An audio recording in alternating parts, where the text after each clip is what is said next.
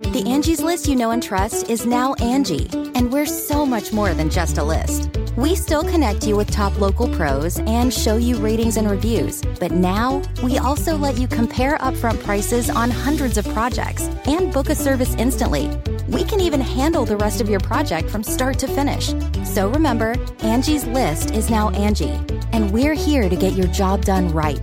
Get started at Angie dot com. That's A N G I, or download the app today. This is Merriam-Webster's Word of the Day podcast for Tuesday, June ninth.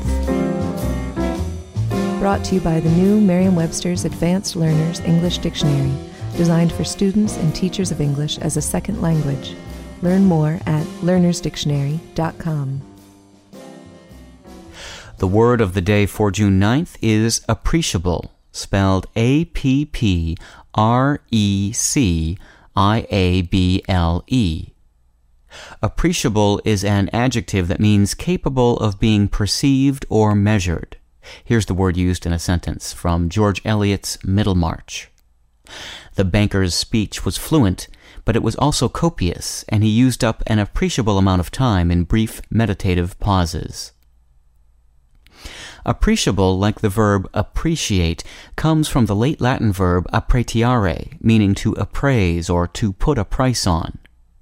It's one of several English adjectives that can be applied to something that can be detected, felt, or measured.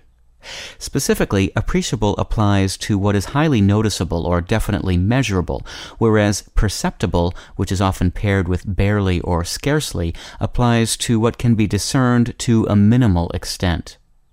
Sensible refers to something that is clearly perceived. A sensible difference in someone's expression is easily detected. Palpable applies to something that, if it doesn't have actual physical substance, is nevertheless quite noticeable via the senses, as in a palpable chill in the air.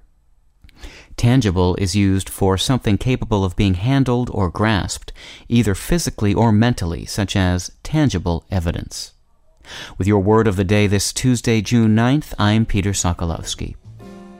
Visit the all-new Learners Dictionary dot com, the ultimate online home for teachers and learners of English. A free online dictionary, audio pronunciations, custom study lists, and interactive exercises are available now at Learners Dictionary dot com.